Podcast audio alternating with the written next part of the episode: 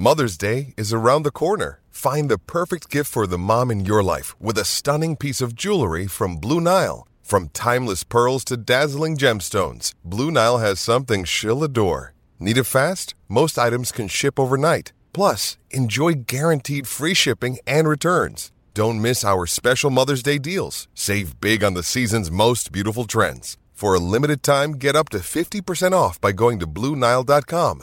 That's BlueNile.com. This holiday season, AT&T is giving away $25,000 just for telling them what great LG products you want this year. Stop by a participating AT&T store and snap a selfie holding up the LG products you want to get, like the LG V20 with 5.7-inch HD display and DirecTV app to watch live TV. Then share your selfie on Twitter or Instagram with hashtag Here's What I Want Sweeps or upload it to Here's What I Want for a chance to win 25 grand. No purchase necessary. Click the banner for rules and a list of participating stores. Hey, sports fans, Coach Nick here, and welcome to the B Ball Breakdown Podcast. If you're listening to this on YouTube, make sure to click on the link on the screen or in below in the description because you're definitely going to want to hear the full audio of our interview with Dan Dickau. And if you don't know who he was or he is, uh, Dan played at Gonzaga, was an All American, played in the NBA for six years, and is currently doing color commentary on Gonzaga games and other Pac 12 games. Uh, as well, Dan, tell us, you also have a radio show that you're doing as well, right? Yes, pretty busy. yeah, it sounds like it. What? Tell me, what's the radio show like? How long are you on the air for, and what are you guys focusing on?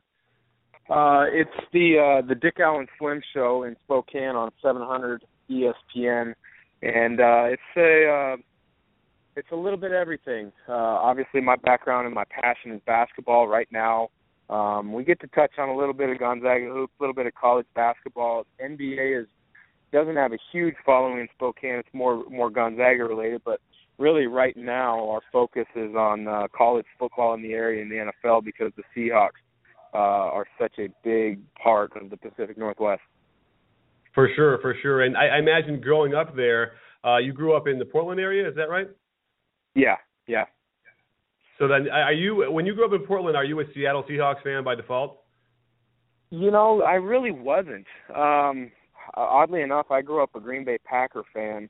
I used to really like Brett Favre. Um, followed the Seahawks a little bit, Curt Warner, Steve Largent, but um, I, I wasn't too dialed into the Seahawk bandwagon until a couple years ago. I had a chance to go to the NFC Championship game at CenturyLink when they played the 49ers a couple years ago, and that was that was kind of my turning moment of uh, okay, I am a Seahawks fan now. So, um, you know, this past Sunday's game was a little little interesting because the Packers have been my one of my favorite teams for a long, long time. But then now my allegiance completely lies with the Seahawks, uh, regardless of who they play. But um, yeah, you're you're pretty much a Seahawk fan in this neck of the woods. All right.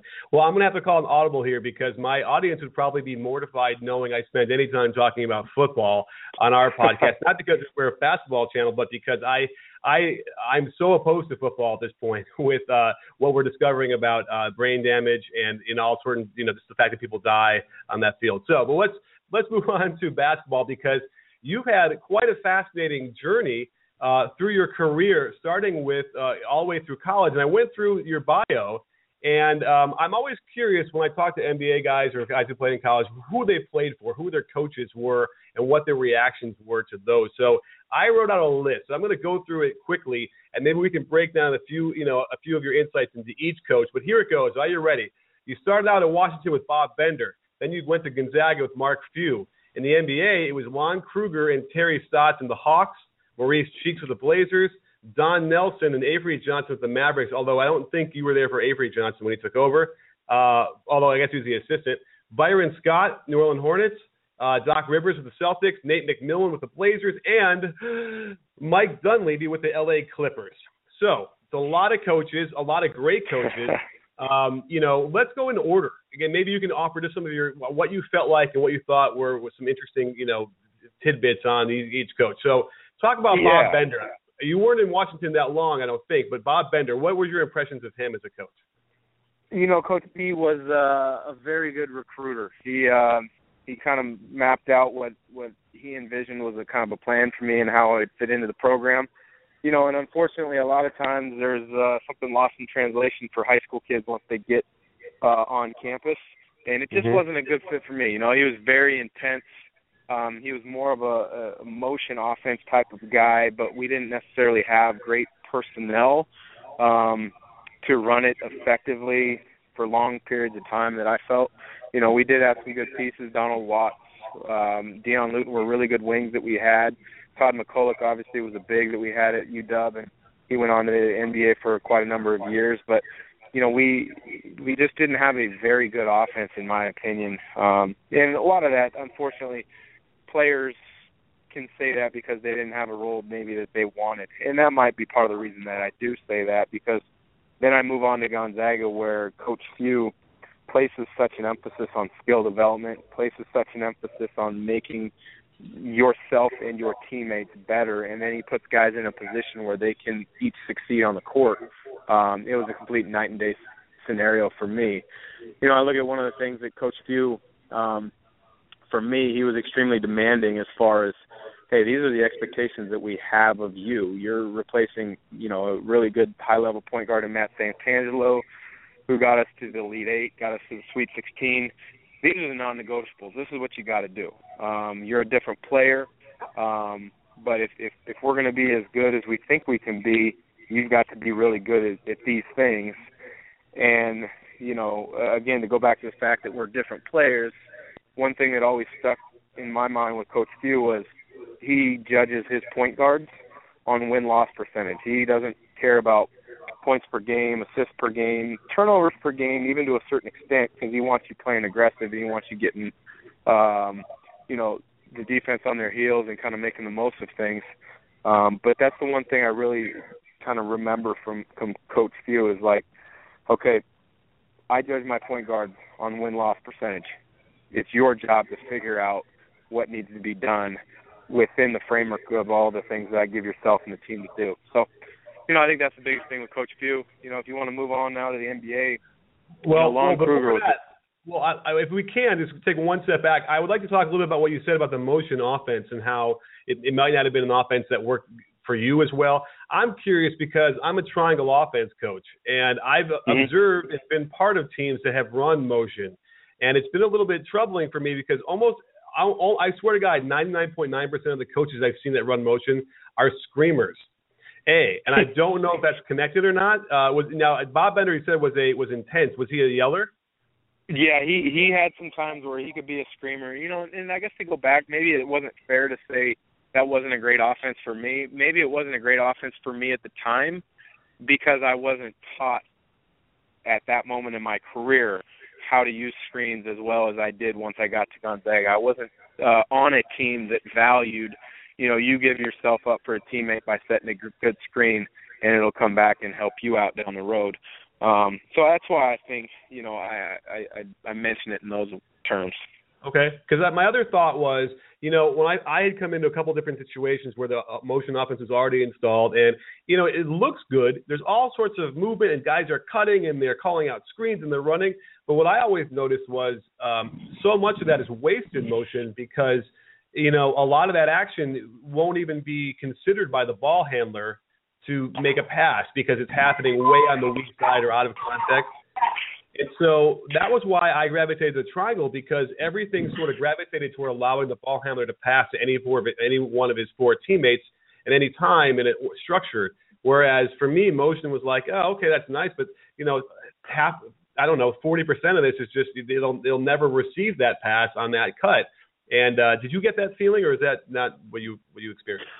You know, I think so much of it is um, how you teach uh, each part of motion. Um, you know, and I think that's a big difference in in a lot of uh, motion between college teams as well as NBA teams. I mean, the NBA clock is 24 seconds.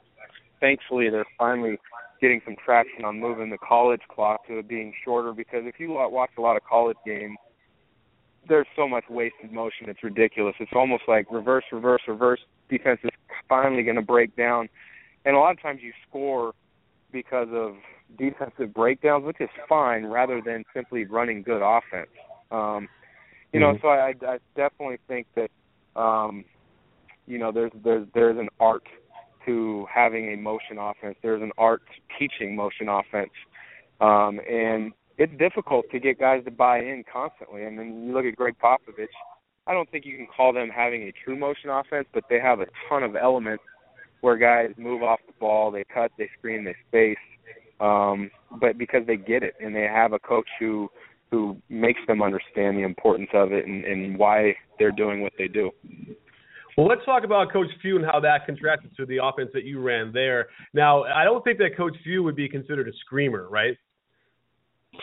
Not really. Um, he's got his moments where you know he'll he'll uh, you know really kind of get the team fired up. But you know, the thing I've always felt is great coaches do their coaching in practice, and the games and how the team plays is kind of the byproduct of all the teaching that's gone in, because you prepare your team during the during the week in practice, and the games is a kind of an opportunity for if you've done a really good job of preparing your players, they're just going to go out and do what you've been working on throughout the week. So, you know, I, I think you know Coach Few has a very good feel for getting his guys prepared, and you know there are certain times that any, any coach is going to have to uh, raise their intensity level. There's going to be certain times where he, coaches have to uh, kind of take a step back and, and sense the pulse of your team, you know, and maybe give them a day off. I think Coach Few is really good at that at the college level.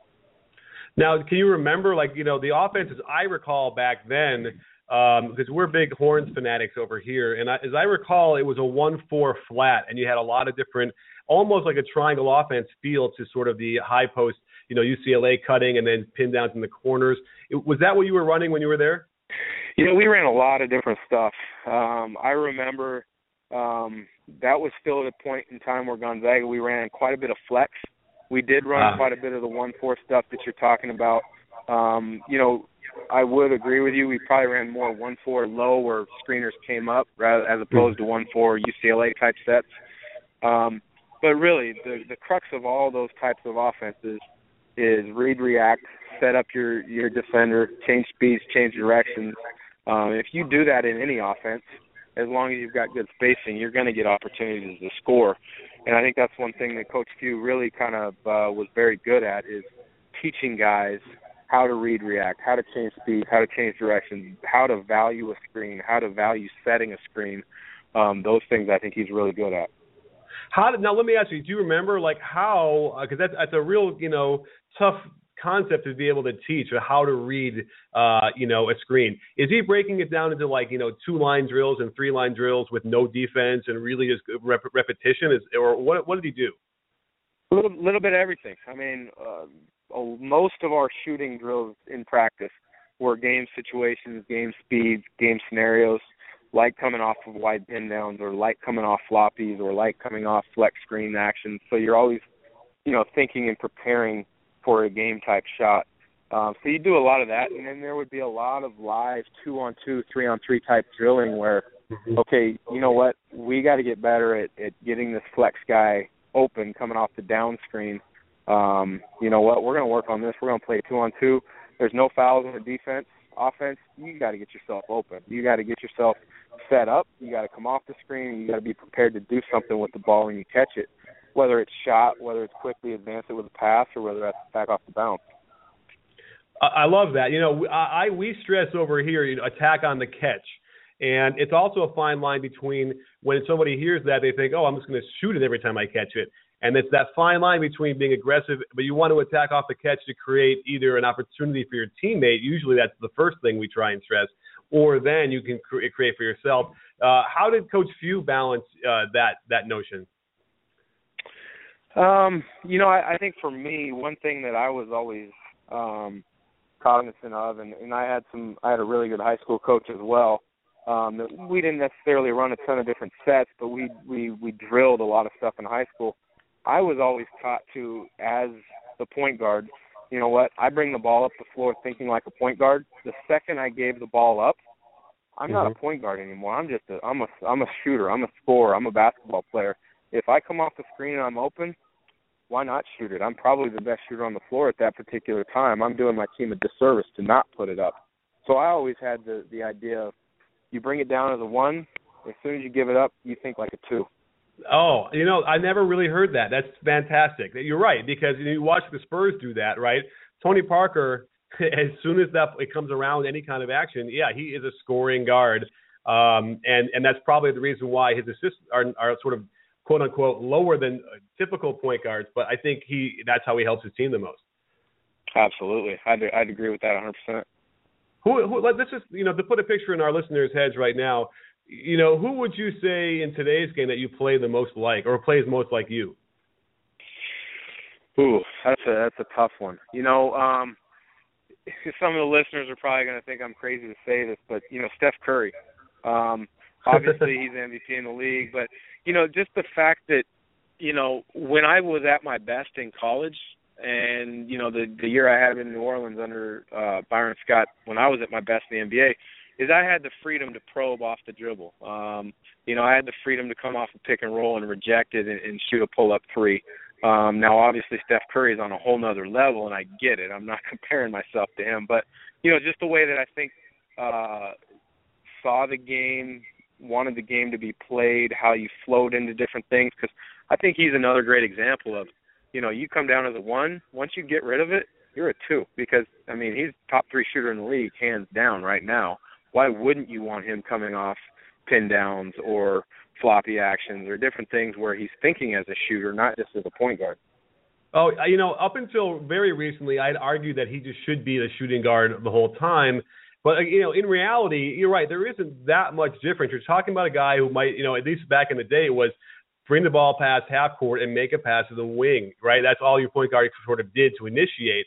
Now, though, what's interesting to me, I'm watching a lot of the Spurs stuff as we're going through some breakdowns.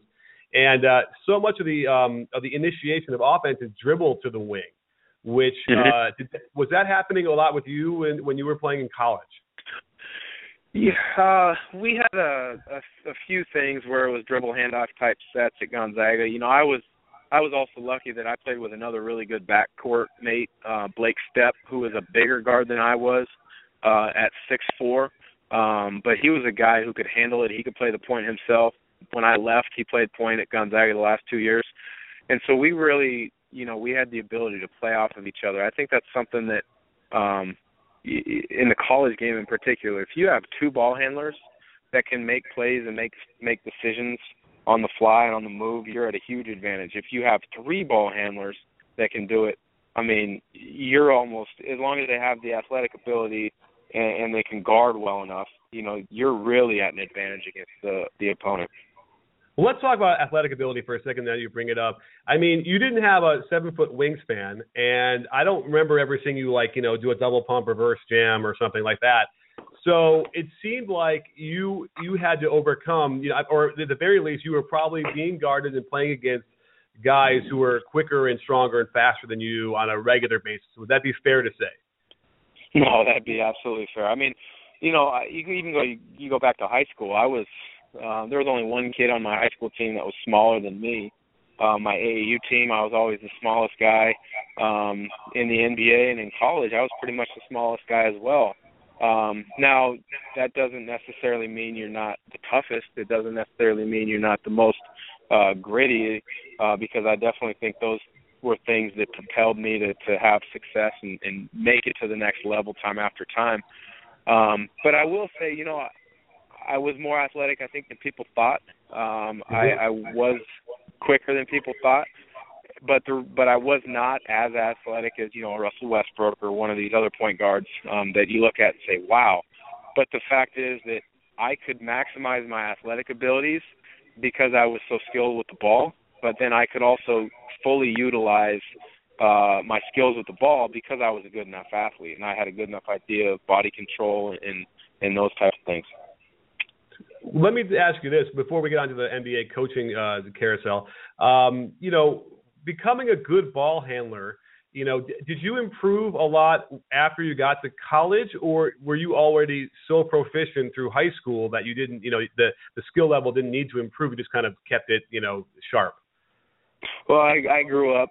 Um, Pete Maravich was my favorite player of all time. So when I was young, I got the Pistol Pete homework basketball series and I wore those tapes out. And I got kind of the point where, hey, I had, you know, a routine of 15, 20 drills that, you know, I pretty much did every single day. Um, and it and it was something that I viewed from a young age that, hey, I need to be the best ball handler on the floor. I need to be the best shooter on the floor. I need to put the time in to to become very good at these different things if I'm going to have success in this game. And I loved it. it. I enjoyed it. It was fun. It was always a challenge to try to to you know speed up in certain drills or or not make mistakes going through drills. And the more you have the ball in your hands, working on those homework basketball type drills, you know, the easier it becomes once you transition into crossover work dribble, into between the legs, into big combo dribbles. So it becomes like I don't have to think about how the ball should feel. I just put the ball where I want it to go. And then once you get a little bit older and you understand spacing on the floor and how to, you know, shift the defense with an inside out dribble to get where you want, where you need to shift the defense to be able to get into a pick and roll, you know, those kind of things. Because I don't have to think about how I'm handling the ball or doing different things, my footwork into inside outs or crossovers. Because you don't have to think about those things, you're that much more efficient and that you're that much more fluid doing those things. You know, it's been a while since I've watched the uh, the homework basketball. And by the way, if you're listening and you want to get the definitive uh, drilling for improving your high handles, Pete Maravich, I believe you can probably get it on you know on digital now. It's fantastic stuff. It's called Homework Basketball. And uh, let me ask you this: I got into an interesting argument with a skills trainer the other day about. Um, well, one was we were talking about the crossover. And the Tony Parker crossover, which is sort of high, he brings it across his body and then uh, in front of him as he crosses it over uh, as opposed to the way I used to learn it when I was a little older than you, would have been a if I'm going right to left, it would have been a really quick bounce to the right, like almost inside out, and then a crossover, which was a lateral move and never really was a benefit for me. Do you have a feeling? I'm just kind of curious about like the best way to do that crossover. You know, I I don't necessarily um think one is better than the other. You know, the Tony crossover kind of pick it up kind of similar to like a Stephon Marbury, I think is what you're talking about, or you know, you know the the changing speeds, changing directions is the one that really kind of uh, was was better for me um, because you can attack, you can get your shoulders low a little bit more, um, mm-hmm. you know, and then the exaggeration of that one would be the Allen Iverson kind of ex- exaggerated, extended out um, crossover, but you know my whole thing when i when i'm coaching my son's team now who's in who's in uh, fourth grade is look changing speeds, changing directions is uh, so unbelievably important. Whether you're doing an inside out, whether you're doing a crossover between the legs, behind the back, whatever it is, you got to change speeds, you got to change directions, and then the final piece of that is you got to get your shoulders down. You got to win that war of your shoulder attacking, you know, the defender's hip or the defender's thigh knee area. Absolutely. You know, it, when I was running my program at the high school level, as part of our warm up, often I would just do a drill where I'd blow the whistle, and they have four different speeds they need to be running up and up and back. And each below the whistle, they'd a little faster, a little slower, depending on what you know the cadence we were at. And uh, you know that was my attempt at the very least to try and you know drill into them change of speed. I feel like that is a key that would probably allow someone who isn't like John Wall or uh, Russell Westbrook to keep the defense off balance. Oh, without a doubt. I mean, I think you know I would be an example of that. I think the best example of all time probably with that is Steve Nash. I mean, he gets into his skip step um, so that he's able to change his speeds and he's able to change his direction.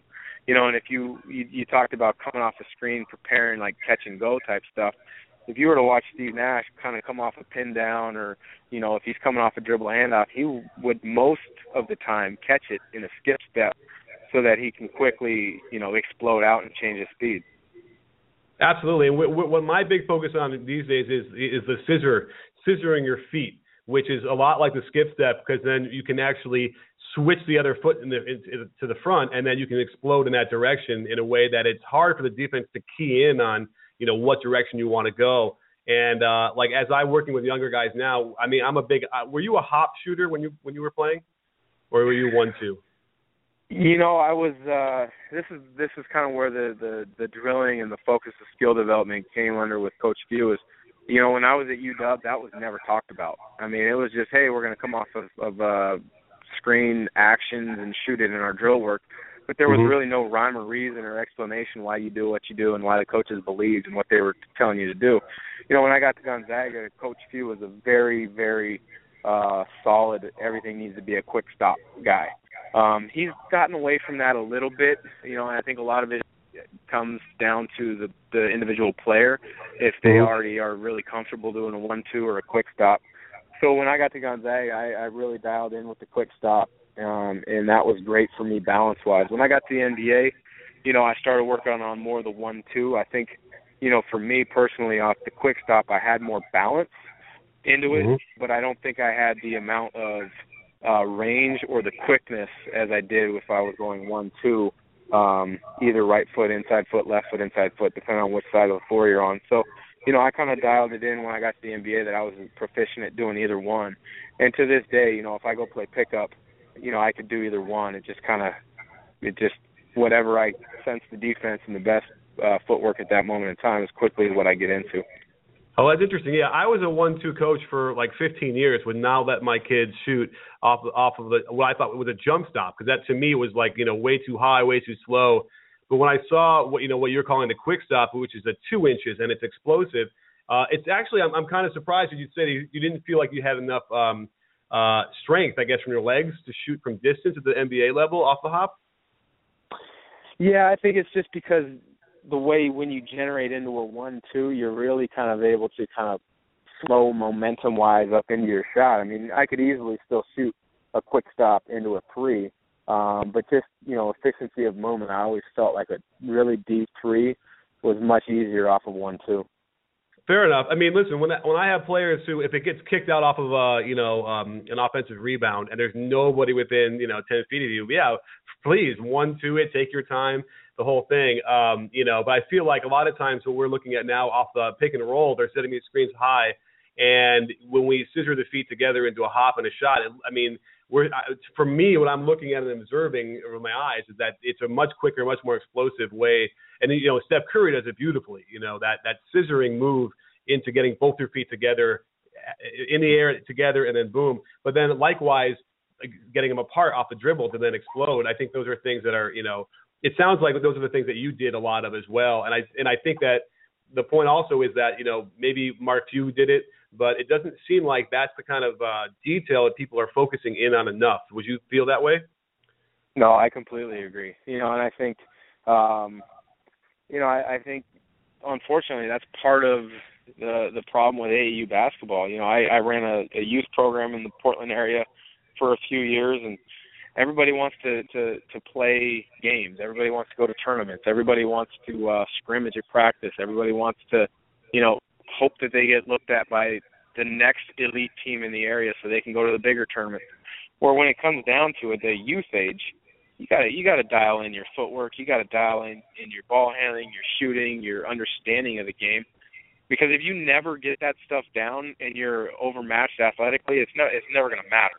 Um, mm-hmm. And so I, I think that you know you look at a guy like Steph Curry, and he's plenty athletic, plenty athletic. But when you throw his attention to detail with his footwork, the quality of his handle, his shooting range, the quickness getting into his shooting pocket, and how good of a shooter he is, I mean, it's it's almost silly how how easy he makes this stuff look. That's extremely difficult. Let me ask you this before we, we, I know we're running a little short on time, so I wanted to get one question about that, and then we'll go a couple of questions about the uh, coaches. But with with, uh, with kids who are 9, 10, 11 years old right now, watching what Steph Curry is doing, um, I, I I got ripped on Twitter a few months ago when I said, you know, in 10 years from now, we're going to have 10 Steph Currys in the league. Would you agree with that? Absolutely. I mean, you look at the the national or the natural progression of, of sports, is you always kind of look at who's having success at the potential positions that you're going to play. And I look at Steve Nash as being uh, kind of a catalyst for this point guard. I don't want to call it a resurgence in the league, but a point guard explosion. I mean, guys who are unbelievably good with the ball in their hand, make decisions, but they can also shoot the heck out of it. Um, you know, like a Damian Lillard, like a Steph Curry. You know, Steve Nash had the freedom to go ahead and, and freelance and do different things and you know he changed everything from being you know more of a post up type game to you know what let's open this thing up let's let's let our skill guys play in space and let them play with a little bit more freedom i think good things are going to happen and then you see that i mean with the point guards i mentioned but then you also have the john walls and the derrick roses russell westbrooks guys who maybe aren't the shooters that nash was but they're still pretty stinking good with the ball in their hands and able to break down a defense and attack a pick and roll and do those type of type of things. Yeah, I, I agree. I feel like what he's doing, while it's special, is is special. One reason is because no one had ever really done it before. But I I know that Isaiah Thomas, in back in the day, had he had the that kind of green light, could have done all that. He passed that way. He can dribble the ball that way, and he was certainly a knockdown shooter. Even though you know the, all the kids will come back to me and say, "Oh, he shot very poorly from the three point line." But you know, to me, it was a different era. He most of his threes were probably at the end of the clock when you know they had no other choice. They weren't running shots for three or plays for three. So uh, yeah. I, I, I just think it's a matter of time until you know. And one other thing we're noticing, by the way, luckily with the uh, with them playing in the finals, we got these beautiful HG slow mo shots of Steph Curry, and they didn't follow the ball; they stayed on him. And what we're noticing is that I'm curious your thoughts, real quick, is that there is a, a rotation on the Z axis. If you can picture that, you know, he is rotating his body in the after he's in the air a little bit. And I have all these, you know, these uh, motion people who are, you know, what do they call it? The kinesiology kind of people are saying that's uh, insane. You can't do that. You're creating a mo- moving target. And my response is, is that well, listen, if he's doing something we've never really seen anybody else do before, then maybe what he is doing is what we should be doing. You know, it should be the fundamentals. What are your thoughts? Well, I look at, Uh, and you know, you, you mentioned the word kinesiologist. So I mean, that's a study of movement, and, and you know, you could take it a step further and you know say that your your brain is the strongest computer that there is. Well, I'm sure Steph Curry has gone through thousands and thousands of hours of drill work where he's taking these kind of shots, and so his mind, being as powerful as it is, registers. You know, okay, I, this is my balance point, this is my release point, this is how hard I need to shoot it. All these different factors where you know, in the past, somebody might have said, "Hey, that's not a great shot. You didn't go straight up. You didn't go straight down. Like you mentioned, you may be twisting a little bit." But if you've done it time after time after time and it's secondhand to you, that's a great shot, especially for someone as skilled as Steph Curry. I mean, we're all about alignment. So when, we teach our shot, we want everyone. We don't want to have players with ten toes to the rim. We actually have them turn, and that's what all great shooters have done for the last 30, 40 years, is what in our studies.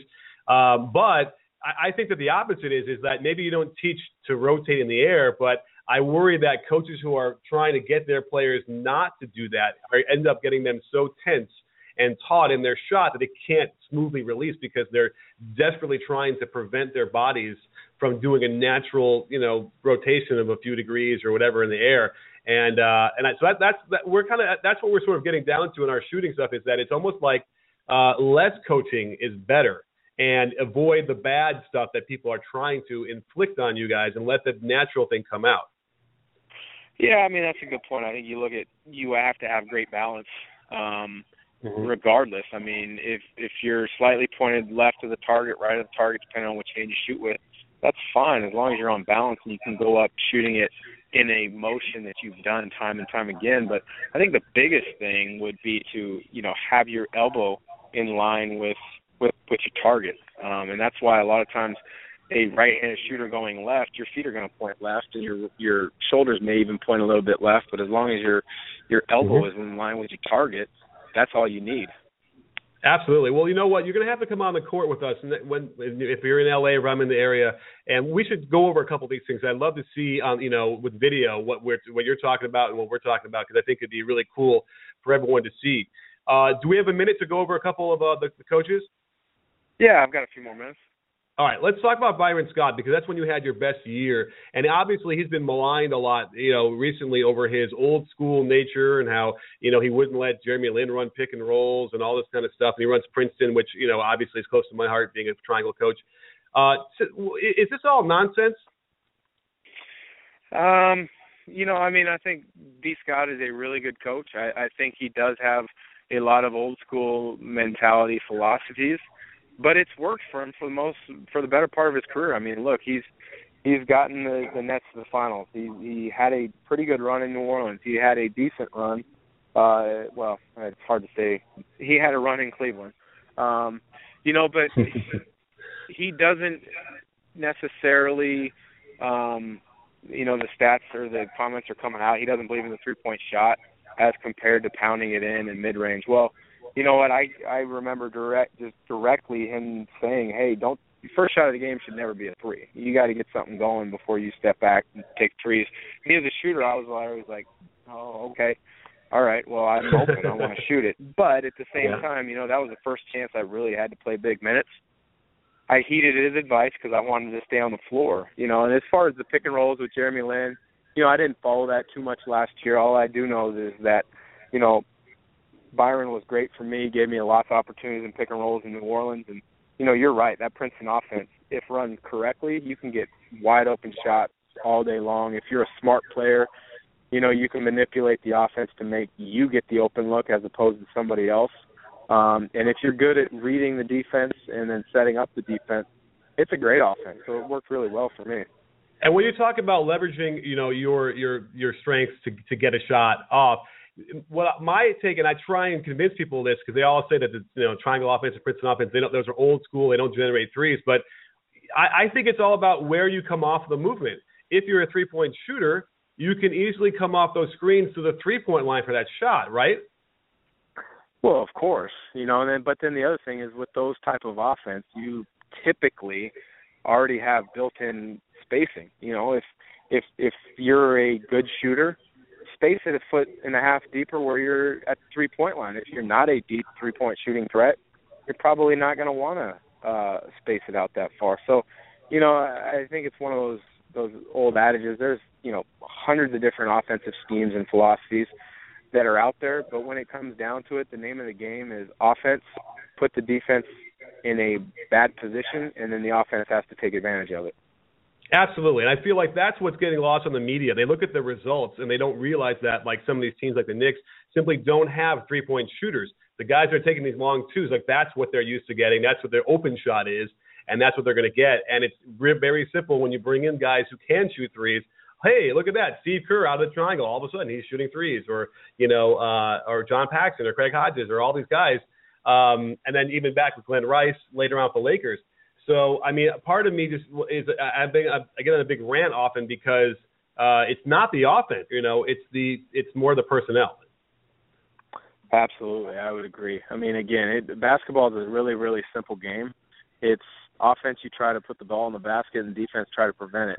Now, each coach is going to have a philosophy of how to get the best shot to be able to put the ball in the basket. And if you don't necessarily have the best players on your team, you probably need to have a little bit better scheme and players to understand that scheme. But really, at the end of the day, to me, it's skill development and it's and, and it's understanding, um, you know, where you fit into whatever offense that your coach is running. Absolutely. Well, I can't thank you enough for coming on the show. I've got about mm, 30 or 40 more questions, so we'll have to have you come back on if you can. And uh, we'll do this again because I got a lot of questions for you about all sorts of stuff. But Again, thanks for coming on. I, uh, I encourage everybody. Uh, how do we find you on Twitter? Uh, you can find me on Twitter at Dan Dickau21, at D A N D I C K A U 2 1. Um, definitely give me a follow. I do a number of clinics here in uh, the Northwest, a couple in Canada throughout the year. And hey, if I am down in LA, it'd be great to get a chance to get on the floor with you guys. Absolutely, that'd be great. Well, uh, thanks for coming on the show. And don't forget, sports fans, at B Ball Breakdown, we're not a channel, we're a conversation. You in? You in, Dan? I'm in. When you don't go to geico.com, car insurance can be hard. Like early 90s heavy metal hard. I'm yelling and screaming,